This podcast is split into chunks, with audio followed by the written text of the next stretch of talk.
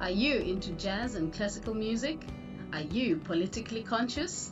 Then get the mix of both by listening to Jazz and Politics with Sadek from 10 up until 11 on Saturdays here on RX Radio. Leah, a natural born leader who was chosen as class leader of 2021 and elected as the junior mayor of Cape Town's Junior City Council. During the COVID 19 pandemic, she spearheaded an initiative to distribute food parcels to unprivileged communities um, igniting her passion to make a difference. With strong leadership skills, she achieved impressive scores of 88% and 90% in a public speaking competition, earning her spot in the national round this year. Leah is forced to be reckoned with, determined to create positive change in her city. So, firstly, Leah, welcome to the show. How are you today? Thank you for having me. I'm fine. How are you? I'm great, thank you. So, Leah, to start off, can you please tell us more about yourself? Um, I'm currently 17 years old at Curro Durbanville High School, and I do a lot of debates and public speaking competitions and just awareness on the social injustices that is happening within our country and in the city of Cape Town. That's great. So, Leah, what inspired you to pursue um, leadership roles at such a young age? I think once you understand your community and the community that you are in. Firstly, I grew up in Mandalay, which is in the rural settlements of the city of Cape Town, and now I'm currently reside in Durbanville. The change, like the climate change in everything, like the roads are much more cleaner. I think once you start to realize it and you get out of a certain environment, you start to see, okay, not everyone is actually the same.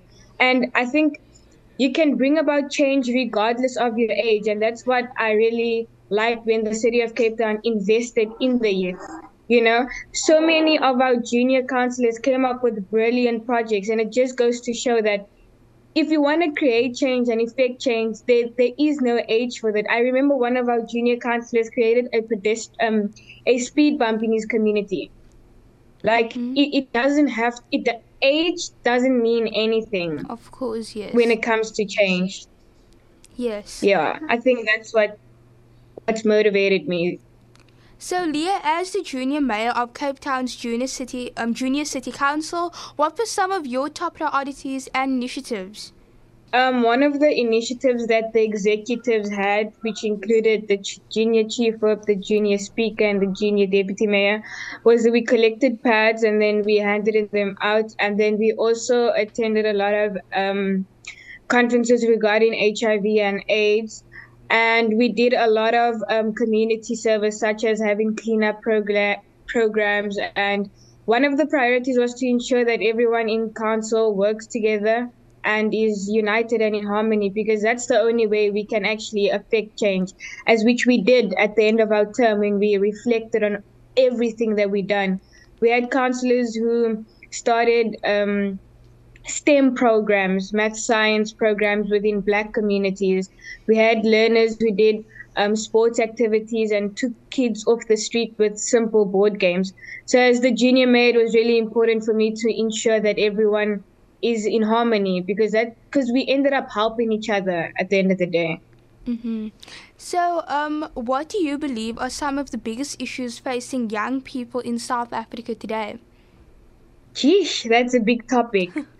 um, I don't know if I will have enough time, but firstly, if you look at South Africa, or if I can just narrow it down to the city of Cape Town or Cape Town as an individual, is that you have many kids who are talented, many kids who just need that one opportunity to showcase what they have, right?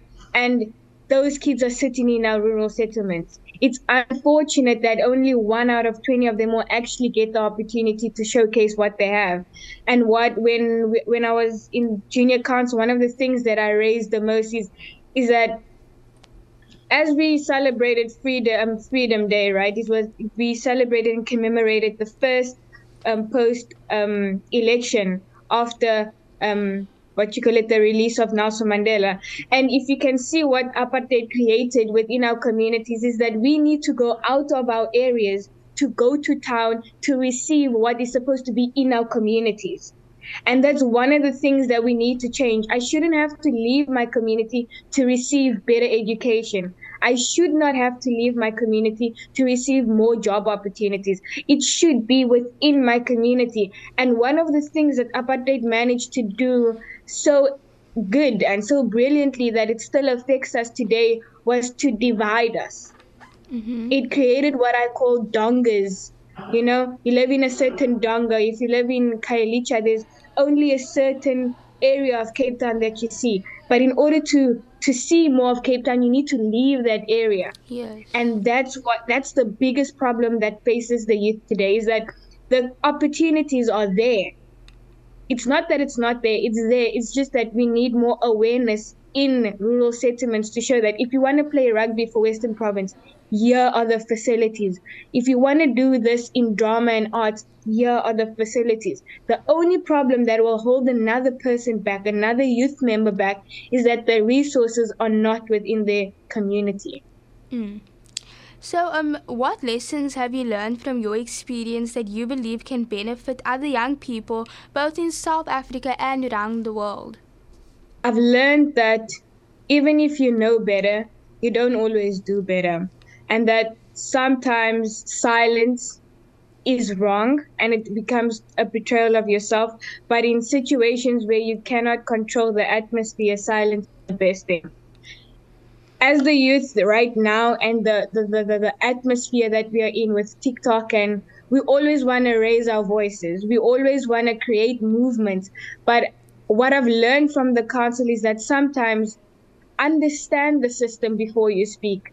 Don't speak based on feelings, emotions, past experiences. Speak factual so that when you speak, people listen to you. And the one thing that I find that is really bothering me when it comes to um, my generation that just speaks within the heat of the moment is that we don't fully think when we when we post certain comments.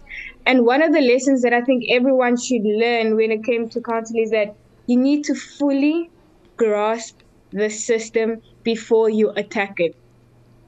Before anyone wants to judge what the city of Cape Town does, what any political party does, people need to understand politics. People need to understand how government works and the system that come in place. If your trash can wasn't collected, understand that there are processes that need to be implemented before that happens. You know, just certain stuff. I learned that you don't always have to speak. Sometimes you need to sit back and question, like, why are these things happening? You know? Mm-hmm. Yes. Um, so, how can you give advice to young, aspiring youth who want to tap into the leadership space? Whew, that is very simple, but people look at it as very big. I think one of the one of the small leadership skills every day that one thing that I also learned from a council and a, a speaker who came in with Phineas Sibatsane um, is you just make up your bed and you go to school and you just help people. Yes. Kindness. And the thing is, right now, what I've learned from a counselor, um, from one of the speakers who came into council is that everyone wants to be saviors but they don't understand is that you attract what you attract everything that comes to you so when you want to tap into a leadership space make sure that you have the morals and the values you cannot want to be a leader if you do not have the, the the values and the morals because you can't say another thing and then act like another thing sometimes you don't even need to be seen when you're a leader because when you have a leadership position and you have no substance to you, it does no justice to the people that you are serving or to yourself. Because what is there that actually holds you as a leader? You just have the mm-hmm. title to you. So I think if you really want to become a leader and tap into the leadership um, space, which I feel like everyone is a gifted and born leader in whichever um, space that they enter to, is that you just need to read more. If you don't read, you don't know. Yes. If you okay. don't know, you can't change. Yes. Okay, Leah, thank you so much for the interview. I really enjoyed it. And listen, I hope you enjoyed it just as much as I did. Um, remember that RX Radio has an app. For iPhone users, you can download it in the App Store. And for Android users, you can get it on the Google Play Store. Before we go on to our next interview, this is The Lakes by Taylor Swift. RX Radio is a place where I can share my thoughts, talk about issues that affect me, and make my voice heard. Having a platform like this means that I have a fun and safe space to express myself and to be taken seriously. It is important that we save RX Radio so that I and other children can continue to advocate for children's voices. Join today's broadcast as we bring our RX Radio supporters together to save RX Radio. RX Radio. RX Radio Rock.